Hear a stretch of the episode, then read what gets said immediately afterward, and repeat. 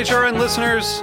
As we celebrate our 15th year, we are deepening our commitment to giving voice to the next generation of food systems storytellers, and we need your help.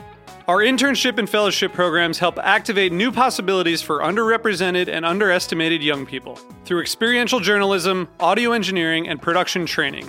Through these unique programs, HRN helps food equity stewards build essential workforce readiness skills that expand their potential and foster economic mobility.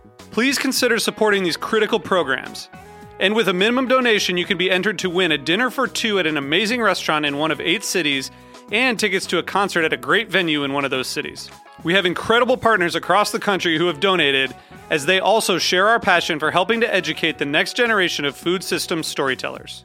Check out heritageradionetwork.org slash 15 to donate and enter to win today. That's heritageradionetwork.org slash 15 to donate and enter to win today. And make sure you donate before March 31st. Thank you. This program has been brought to you by Cider Week NYC, happening November 6th through 15th, 2015. For more information, check out ciderweeknyc.com. Hi, this is Joe Campanale, the host of In the Drink. You're listening to Heritage Radio Network, broadcasting live from Bushwick, Brooklyn. If you like this program, visit heritageradionetwork.org for thousands more.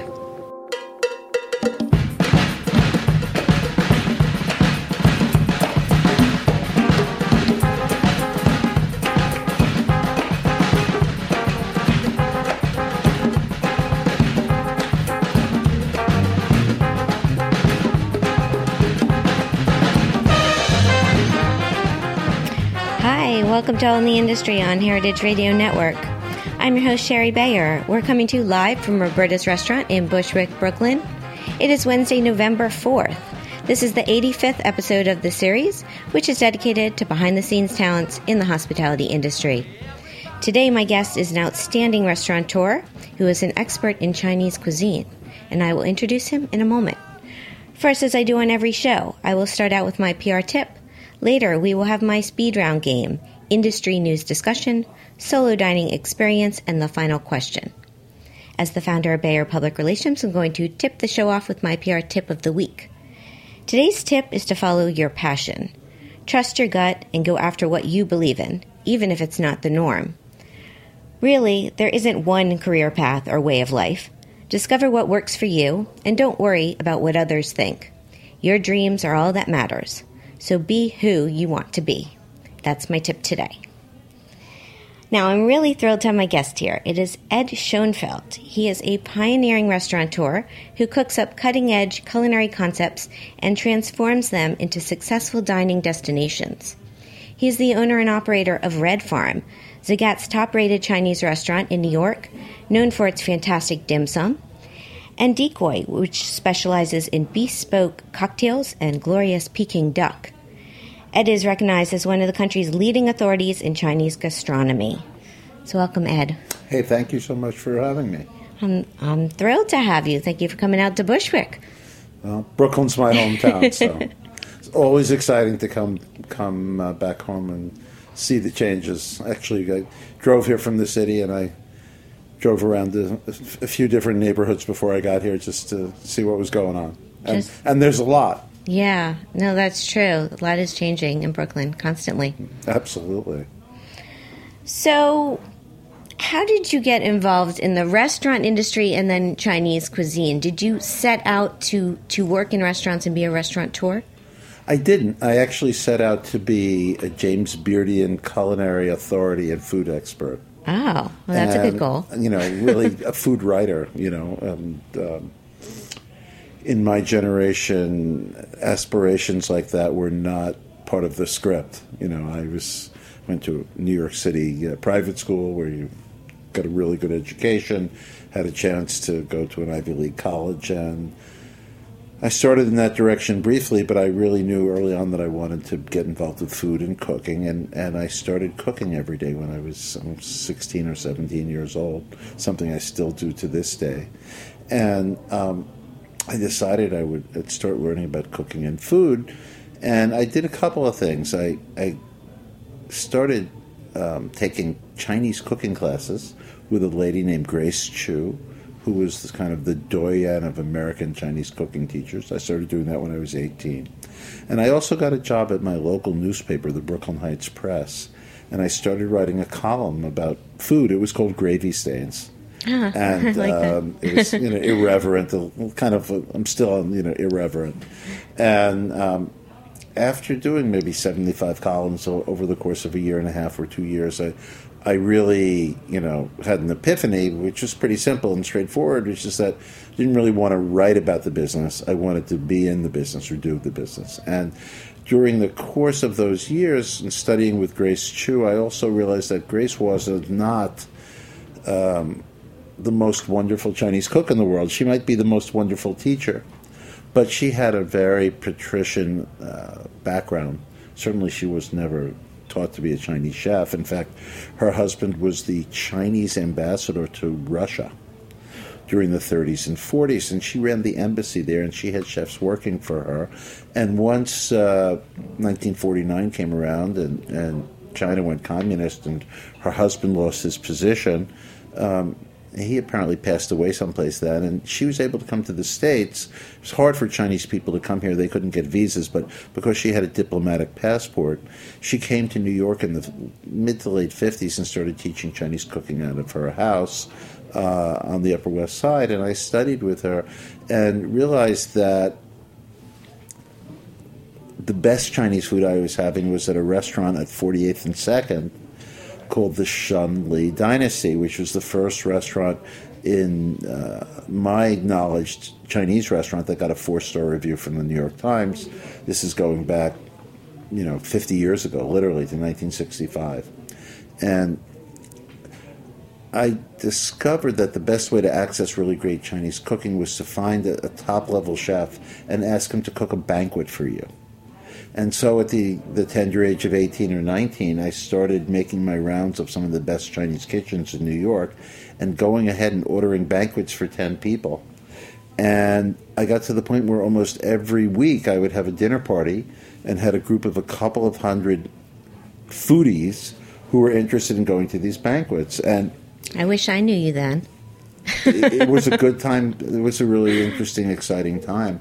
The the immigration laws that I mentioned that prevented Chinese people from and, and other nationalities from entering the states changed in the mid to late '60s, and it uh, resulted in a group of um, wealthy Chinese people who had really been dispossessed from China in 1949. It was now 20 years later, and a group of those people came to the United States, and along with them, a group of really fine chefs. And I fell in with this group of chefs by by happenstance, just by setting up these banquets. I turns out that I started asking really the right chefs to cook dinners for me, and. Uh, I became friendly with one of the owners of, of group, these group of restaurants and made a quip to him about, you know, if you ever want to open a fancy restaurant in Midtown and you want to hire a white guy who can talk quickly, you know, it'd be interesting opportunity. Well, uh, the man I was speaking with was a man named David Keh, who was uh, his name was K E H, and he was a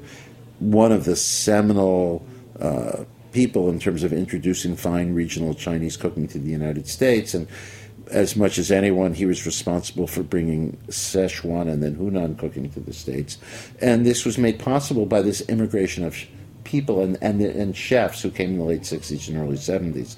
So I fell in with the, the this group of chefs because I was their best customer. And David uh, took me literally, and I became his assistant. And, and in the beginning of 1973, we opened a restaurant that we'd spent six months creating. It was called Uncle Tai's, and it was one of the first two Hunan restaurants in the United States. In fact, any place outside of China. And the restaurant uh, featured the cooking of this great chef, Uncle Tai. Tai Wen Da was his Chinese name.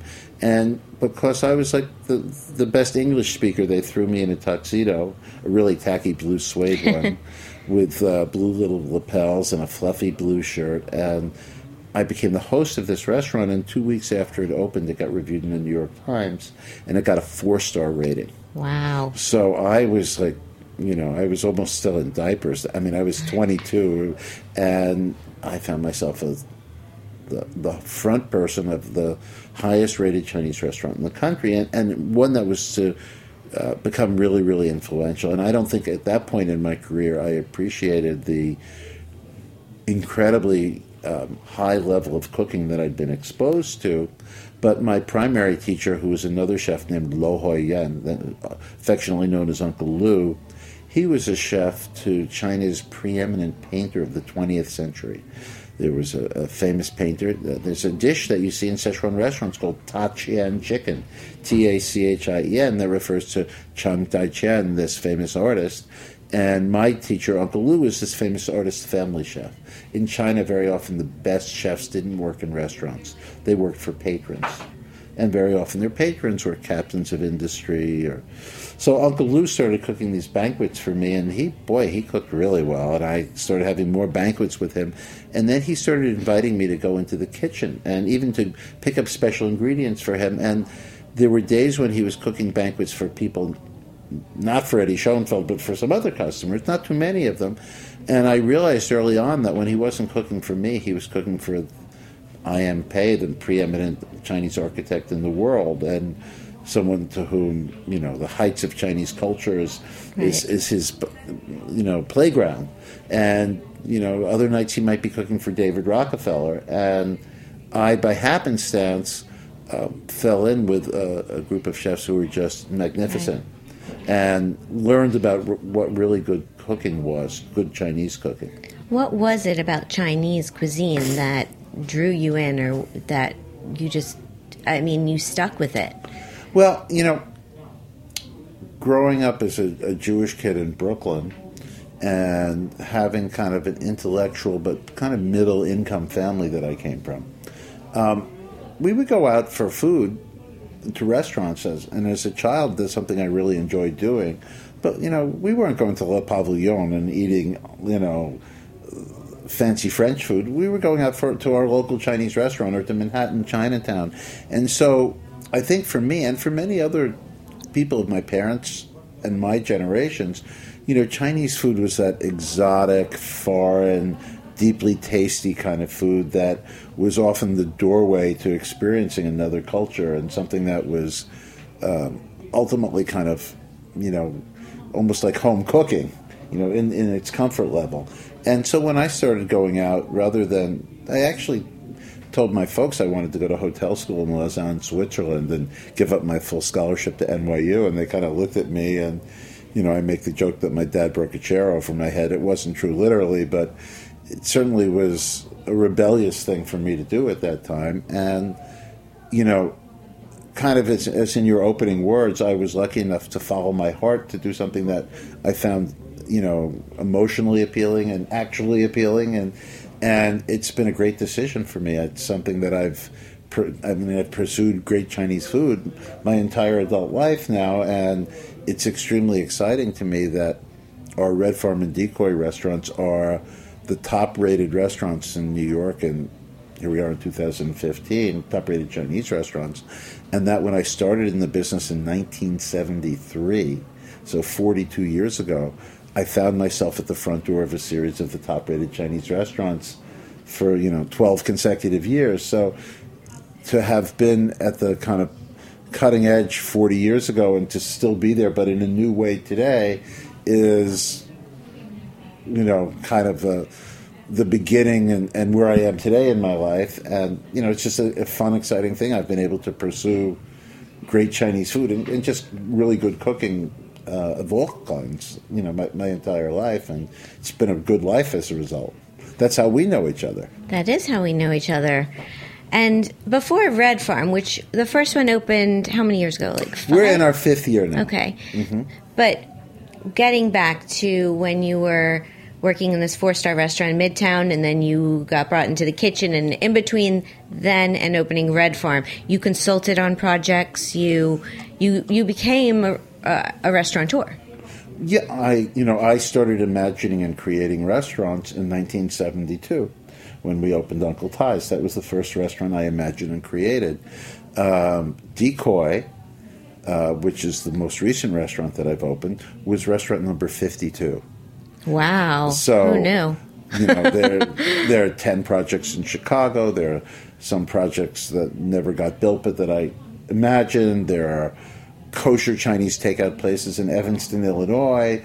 Um, you know, uh, really, we did this really great early Mexican restaurant called Cafe Marimba with Zarela Martinez. You probably know her son, Aaron Sanchez. Yes. So, you know, I brought, Aaron has a twin brother, and uh, I brought their mom and her two nine year old sons to New York City to open Cafe Marimba in 1983 and 84.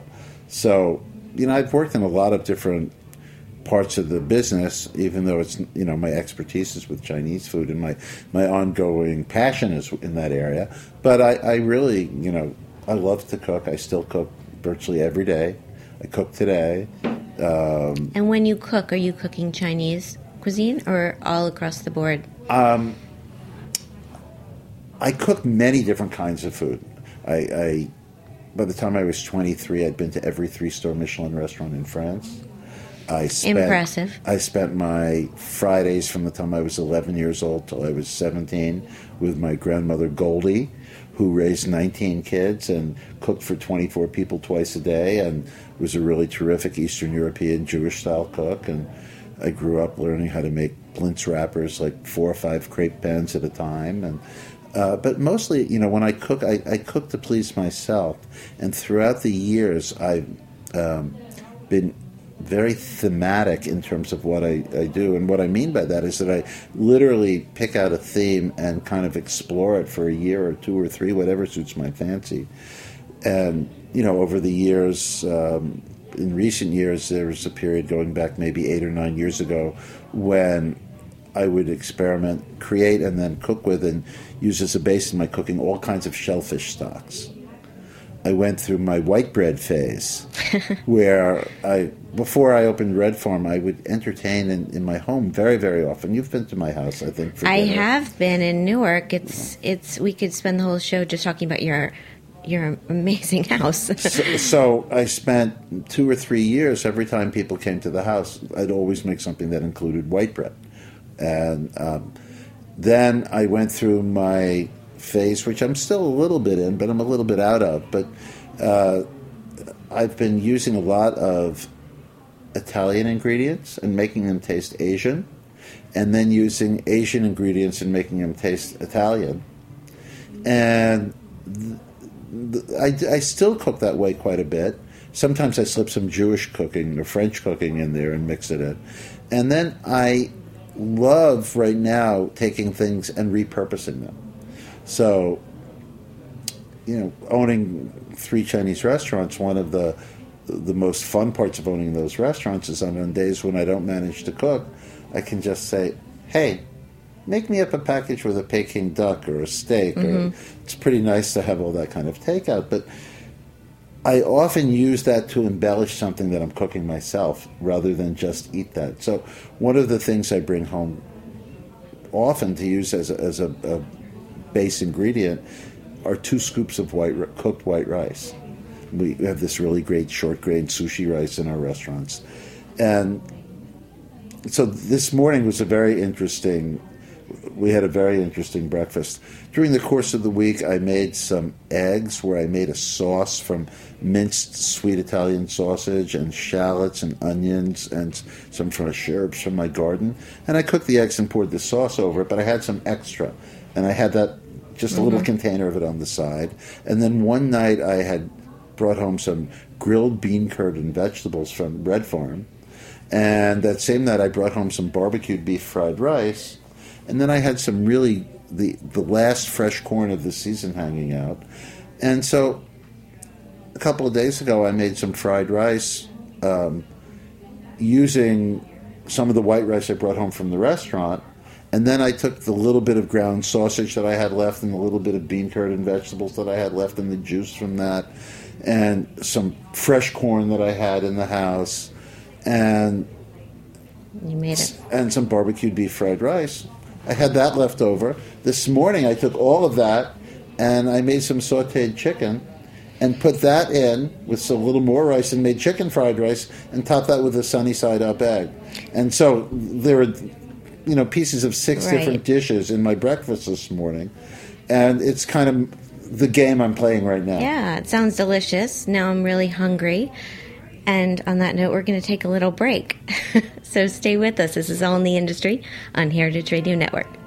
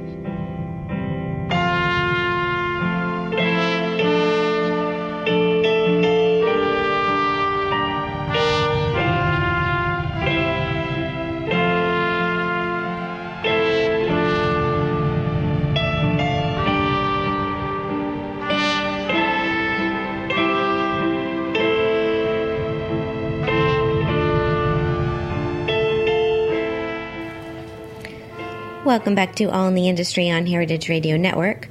I'm Shari Bayer. My guest today is Ed Schoenfeld, the owner of Red Farm and Decoy. So, Ed, how did you meet Joe Ng? I met Joe Ng um, by keeping an eye on. I, I, keep an eye on the various Chinatowns in New York. You know, we have like 3.5 Chinatowns these days, and um, Three point five. Yeah, we have a couple, okay. like a couple of half Chinatowns in Brooklyn, in addition to Brooklyn Chinatown. We have a few other areas where there's concentrations. Whatever you say, I'm going with. You're the expert. So, so um, basically, I, I, through a friend of you know an eating buddy of mine who's a real estate broker who chases good Chinese food, I heard about this really good chef and he was cooking not in Brooklyn Chinatown, but on 18th Avenue. Brooklyn Chinatown's on 8th Avenue. 18th Avenue is um, it's the only place in the world where Israel and Italy have a common border.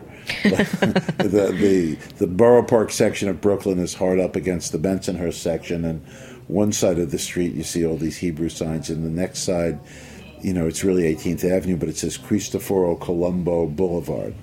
And right there was this big Chinese restaurant which Joe cooked in, and he was really cooking some terrific food. And I started going there a lot, introduced myself to him, and after three or four years of eating there and becoming friends with him, I had a consulting project that I was working on, and I decided to see if he was interested in kind of changing his life a little bit. And uh, that was a restaurant that was known as Chinatown Brasserie, which I set up for, as a consultant. And Joe went there as their dim sum chef. And when I introduced him, I actually told them that I was interested in opening a restaurant with this guy myself. And indeed, a few years later, we we did Red Farm, which is you know now in its fifth year. Right. So I wasn't clear on that for people listening who don't know who Joe is, but Joe is your chef. And now you have two red farms. You have the Upper West Side and West Village. Right. We have two red farms, and uh, in our village location, which is where our original red farm is, we're in a brick row house that was built in 1828. And when we opened the restaurant, right underneath of us was a, a laundromat. And at one point, a couple of years into Red Farm's life, we purchased that laundromat with the idea of expanding Red Farm but eventually decided to make a whole new brand there, and we created our um, uh, our new brand called Decoy. It's not so new right now; it's a year and a half old, and it is a mixology bar, and it's a, a restaurant that features Peking duck, and we offer set Peking duck dinners, and we cook the, the ducks to order for our guests, and it has some of our more modern food. We have. Uh, you know, kind of different cooking there than we have in our red farms. Same general style, same quality, but you know, just different things. Things that we would want to eat as part of a Peking duck focused meal. Right. Well, I've been there with you. I've been to both your locations. I mean, the food is sensational. It's delicious. Yeah, I, you know, our bad food tastes mighty good, and our good food is, you know, Joe's cooking is is excellent. I, I, you know, I own those restaurants in partnership with Joe and our financial partner, and you know, obviously I want the restaurants to do well and earn a lot of money and all, but before all of that, you know, I'm just a fan of great Chinese cooking, and it's something that I've been chasing for, you know, as you've just heard, you know, for four decades and very passionately. And Joe is just one of the most talented and creative chefs I've come across. I uh, I know that his food would be a, a, big hit in Hong Kong or Singapore. Or, uh, he really has an excellent, um, you know, he has fine artisanal skills and you know craft, you know, real craftsmanship. But he also is very high on the delicious scale. And um, we've prioritized that in terms of what we're looking for from our restaurant. You know, we more than being authentic or being whimsical, which we are, um, we're interested in being delicious. That, that's you know our culinary first number one on the list. Wow. And Joe is I can know, vouch you you do able to do that. Yeah, are able to do that. So so what's next? Will there there be more red farms, more decoys? Good question. Uh, we've had a lot of people inquire, um, make us some pretty wonderful offers. Um, and we've been, you know, actively looking to see what we're going to do next. You know, we've we have some spaces in California and Florida that interest us. We are interested in doing a little more in the New York market. Uh, maybe something here in this neighborhood in Brooklyn. Uh-huh. You know, That's why you were driving around. Most of my late, well, you know, I, I, I'm from Brooklyn, and, and most of my life people have said to me, "Why don't you open in Brooklyn?" And I always opened in Manhattan. I don't know if I'm going to change that, but most of my labor force lives in Brooklyn. So mm. that, that's something that's not insignificant to me. And um, that's a good point. You know, we have very, very highly skilled people in our kitchens because we craft about 15 different styles of dumplings and we make large quantities of those things. So in the given week, we might make 20,000 pieces and everyone by hand. And there aren't so many uh, candidates out there to do that kind of work. And having people uh, who can work close to home makes it a lot easier from a from a labor perspective. Yeah, very true. So but we'll, we'll see. We will see. Let me ask you my question I had from last week. On my episode 84, I had on Maura Sedgwick, NYC Senior Manager of Culinary Events for Share Strength, and I had on Jackie Palmer of Peachy Event Services. So they would like to know how you feel about the growth of charity and food events, especially in New York City. Well, we've had enormous growth in the restaurant industry. and Certainly in my lifetime, it's just been fantastic. And um, I'm a supporter of the communities that I'm in. And I think it's very, very important to to really be a good neighbor. And um, the, that means kind of the same thing in the West Village and in the Upper West Side, though the population is different and the type of engagement you have is different. And the hours they eat. They, they definitely eat at different hours. But so so we we get asked to, uh, for a very large amount of charitable contributions, and there's rarely a week that goes by where we don't make one. But we've you know had so many inquiries mm-hmm. and requests, you know, that we've you know set up ground rules. So um, I like the fact that I mean people are greatly passionate about food and raising money by creating food events. I think is uh, top of the list for good ideas and ways to go. I, I you know just today donated a dinner for eight to you know a particular cause. Um, that being said, for instance, we, we're not interested in donating food to, to events because we make all of our dumplings and things by hand, and it's arduous, hard work, and we don't want to have to. To we're barely able to keep up with the demand for our business, let alone send someone two thousand dumplings for free. So that's something that, that we we don't participate in personally, but um, we're particularly focused on uh, the community's educational institutions. Uh, we're very supportive of, of our local schools. Um, not long ago, uh, one of the local public schools on the Upper West Side had classes who were studying restaurants. And the classes were two classes each with about 40 kids. and we invited them to come into our, our restaurant at 10 o'clock one morning, and on two separate days gave tours to 40 first graders and showed them our kitchens and our stoves, and we gave them each a taste of our food and um, tried to make them feel welcome, just the way we would with anyone else. Right. And um, it's important, I think, in, in the hospitality industry to make uh, customers of all ages feel good about you. You know, very often kids in the family could be deciding where you to go to eat. You know, Johnny Johnny doesn't get fussy when he goes to Red Farm, so let's Right. bring him to Red Farm. And in, in fact, one of the most fun days of business this, this past year, or this current year, um, was in August, and it was the couple of days when camp just got let out. And kids came home in, the middle of August, and they, their parents said to them, Okay, it's your first day home. Where do you want to go eat? Red Farm. And the number of kids who said Red Farm was just fantastic. It made me, um, you know, really Yeah. think that we were doing something Nice. right. You know, that's a, a good demographic to be popular with. So, Terrific. Okay, great answer. Great question. We take another break here. We're going to come back, do our my speed round game, and talk some industry news. So this is all in the industry on Heritage Radio Network.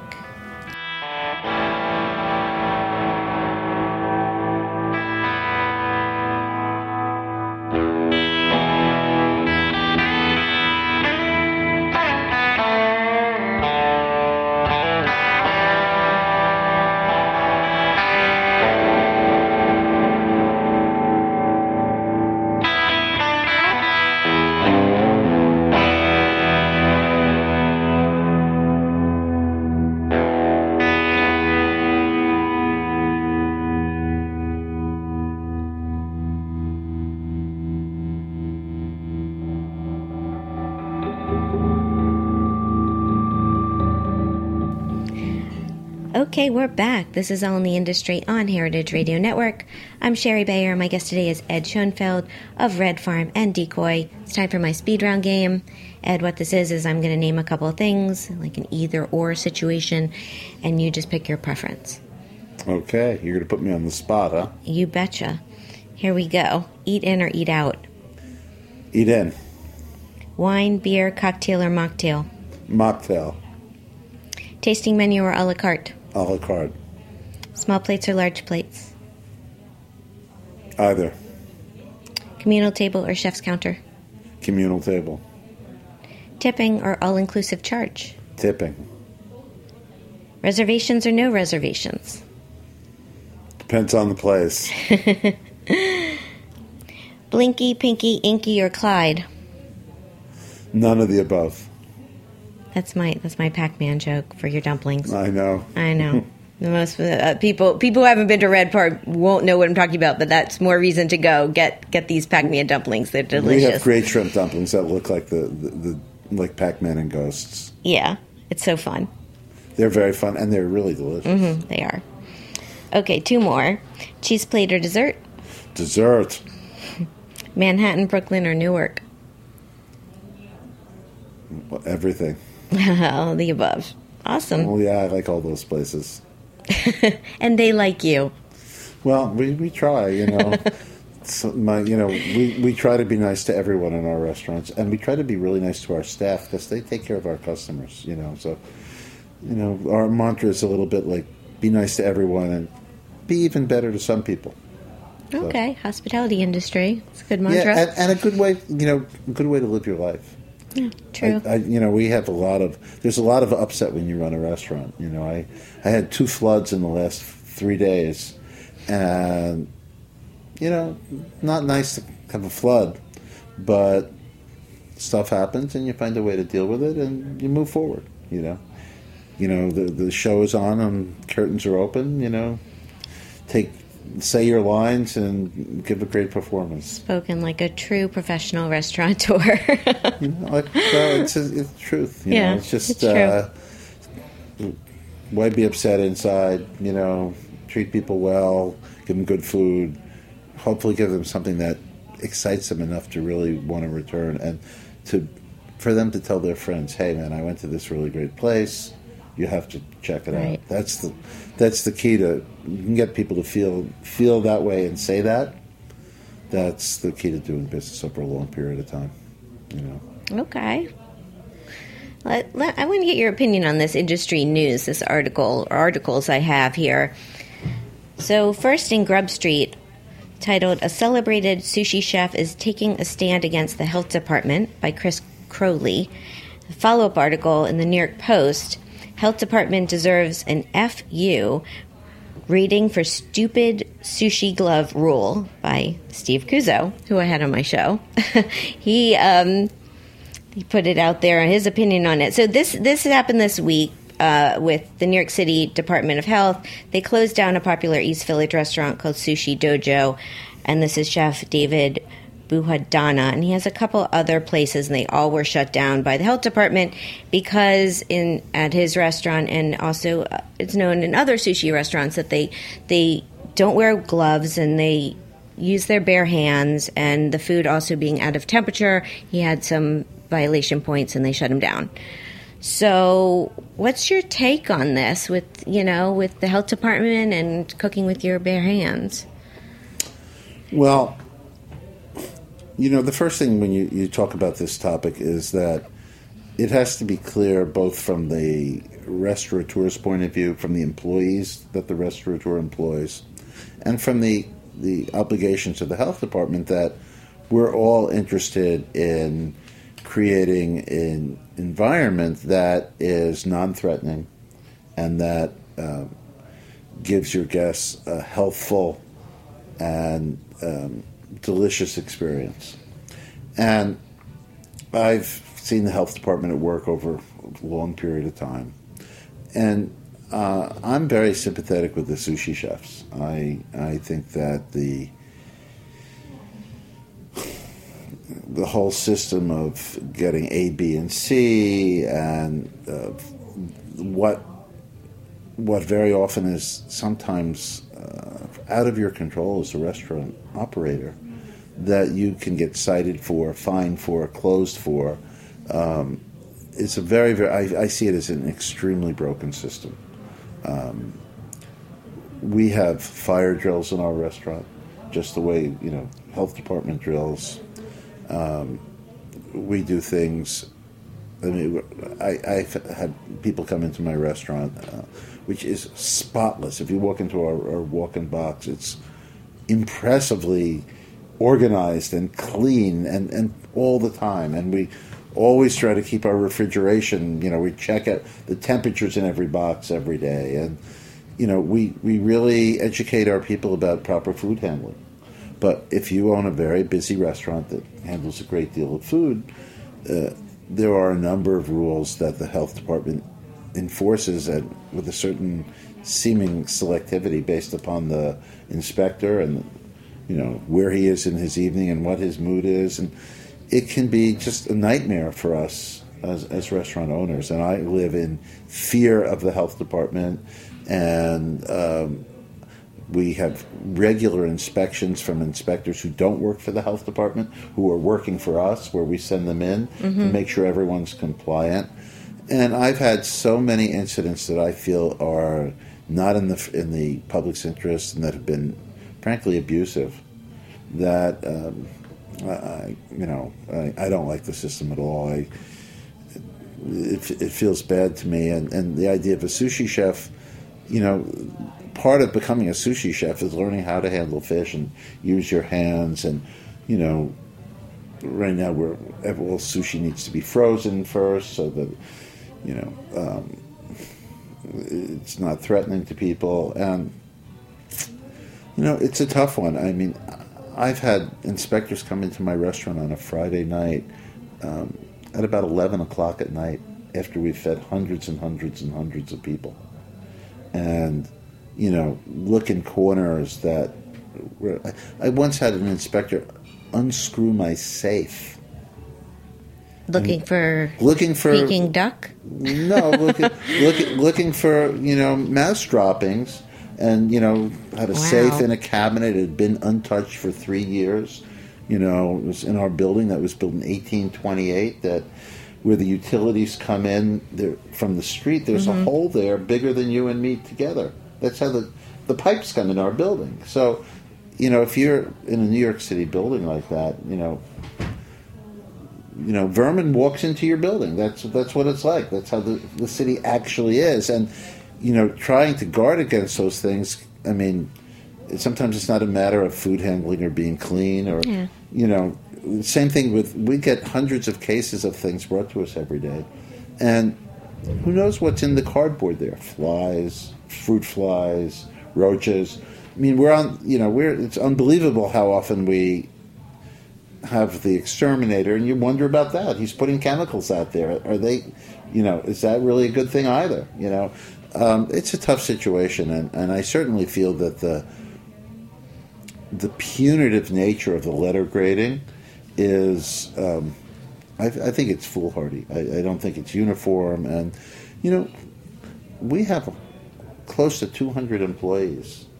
We supply food for a number of families, maybe four or five hundred people um, live off of our restaurants. And why should our existence be threatened because there were seven fruit flies on my ceiling, 20 feet up at a particular moment when the inspector was there? Yeah, it seems like there are technicalities a lot of times with these inspections and their timing and the whole system. I'm, from what I know, I'm not a fan, and I, I, I sympathize with this with sushi chefs who, you know, I think um, I don't know if wearing gloves makes it cleaner, safer. I think when you're your bare hands, you're washing them more. I don't know if you're washing the gloves or changing them. You know, I mean, there's Listen, a lot. There's a lot involved in this. you know, peop there, people will talk to you on each side of this. A lot of people will say that the gloves retain more bacteria than Yeah. your skin does, and you know, I don't know the answer to that question. I do know that, um, you know, we, we make sure we handle things that that are in temperature, and but you know, the when you cook a steak and it's medium rare, it's like 115, 120 degrees inside.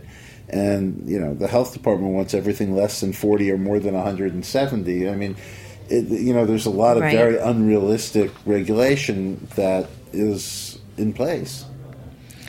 True. Well, we'll see how that this scenario plays out. I think uh, they're in the thick of it. So I All, wish. all I can tell you is I just got an A at my downtown restaurant, Woohoo! and the number it was so important to us. Yeah. I probably had three or four different employees within a minute text my phone to let me know. And these were not my managers. These were like my bartenders and waiters. They're like, "Oh, thank God we got an A. Yeah. Because we all communally work hard to keep our, our, our places really, really clean. And it only, you know, it only takes one small slip to fall down to a B level. And Yeah, um, I hear you. It's unfortunate. Well, that's that's wonderful. I'm glad you got that. I didn't text you, but I'm telling you now. So we're gonna take one more break, come back, and I'm gonna do my solo dining experience. So stay with us. This is all in the industry on Heritage Radio Network.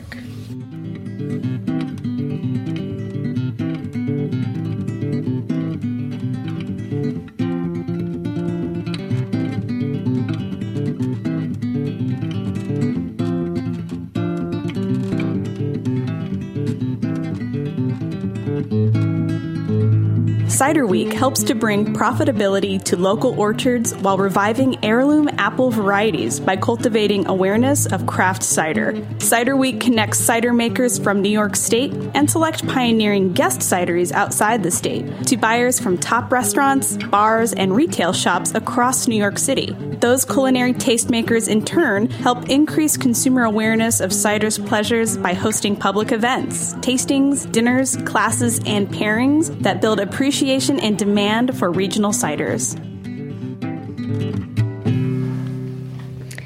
Welcome back to All in the Industry on Heritage Radio Network. I'm your host, Shari Bayer. It's time for my solo dining experience, which this week is brought to you by our friends at One House Hospitality Headhunters. Check them out on Facebook, on Twitter at one underscore house, and on Instagram at one house. This is Mike Hewitt's company, and it's spelled O N E H A U S. Okay, here's the rundown of my solo dinner at Chamico's. Location an unmarked beach on Soliman Bay in Tulum, Mexico. The concept fresh seafood in a casual, beautiful beach setting. The chef, I have no idea. Why did I go? Because I was in Tulum by myself for a weekend of R&R, and I heard of this off the beaten path beachside cafe from my hotel concierge, and it sounded amazing. My experience. After swimming at Cenote dos Ojos, I had my cab driver take me to this remote restaurant. Now, when I say remote, I mean remote with all capital letters. It's located down a dirt road with no signage, past residential security guards, by a desolate parking lot. We parked and my driver pointed me in the right direction, and I walked on the beach past a, a palapa to find hammocks and a few plastic tables set under palm trees by the water. What a find! I was thrilled to be having lunch with sand on my toes and an up close view of the sea. What did I get? Well, there was no printed menu. The waiter said he had ceviche, lobster, and fried fish. So I got the lobster and bottled water. My take the most beautiful grilled lobster dish was presented with guacamole and chips and an avocado tomato salad. It was almost too pretty to eat, and it was delicious. The scene a few tourists who are in the know, like me, perfect for seafood and beach lovers who seek awesome restaurant destinations. Interesting tidbit Chamico's has no phone, website, or address and is cash only. Personal fun fact it was my first time in Tulum, which is about an hour and a half from Cancun, and I would highly recommend it for a relaxing getaway. The water is crystal clear and the vibe is chill. The cost was 500 pesos, which I think is about $30. Would I go back? Yes. As I said, they do not have a website, but if you Google Chamicos, you can find a couple articles on it because I did afterward. And it was quite awesome. so that is my solo dining experience this week, and it is now time for the final question. My next guest is Carolyn Richmond. She is a partner at Fox Rothschild, attorneys at law. She's a co chair of the Hospitality Practice Group and Labor and Employment Department. So, Ed, what shall I ask Carolyn? Service charge, tipping. I think we might have to talk about that. you know that that's what that's the big issue that's on everyone's plate these days, and and the effect of you know raises uh, raises in the minimum wage for tipped employees, something that uh, is a big concern, I think, for those of us in the business. Um, you know, just the, it's kind of strange that the minimum wage for tipped employees is going up since they already earn much more money than everyone else in the whole they earn more than the chefs. Usually, in a good restaurant, tipped employees make more than the managers, mm-hmm. and they're the ones who are getting the raise. Something doesn't compute. Yeah, well, it's a hot topic, and I'm glad I'm having her on the show because I'm sure she has a lot of insight into it. And yeah, we'll see. Yeah, and you know that thing; those uh, rules vary state to state too.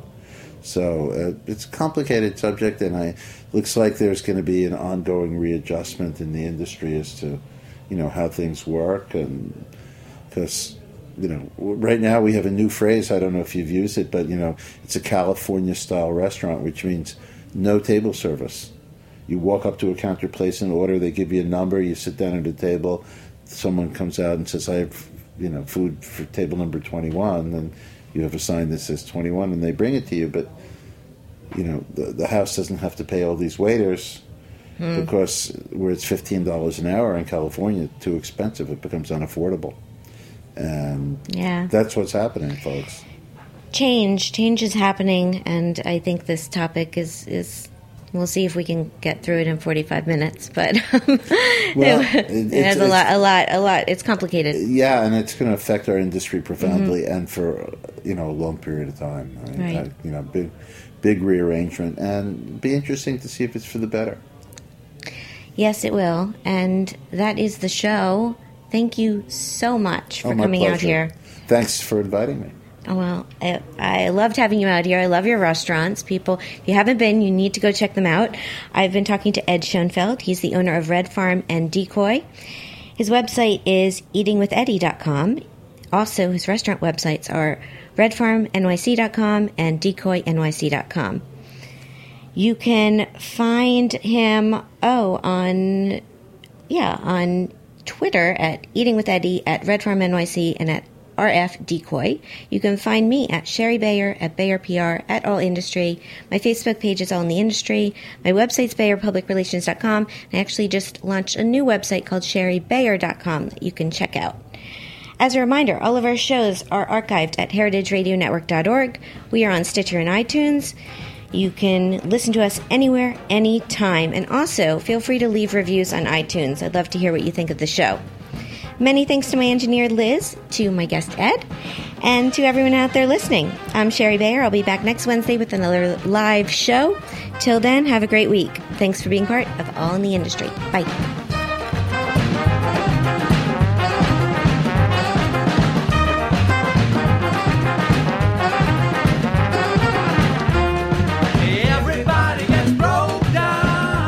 Thanks for listening to this program on heritageradionetwork.org. You can find all of our archived programs on our website or as podcasts in the iTunes Store by searching Heritage Radio Network. You can like us on Facebook and follow us on Twitter at heritage underscore radio. You can email us questions at any time at info at heritageradionetwork.org. Heritage Radio Network is a nonprofit organization. To donate and become a member, visit our website today. Thanks for listening.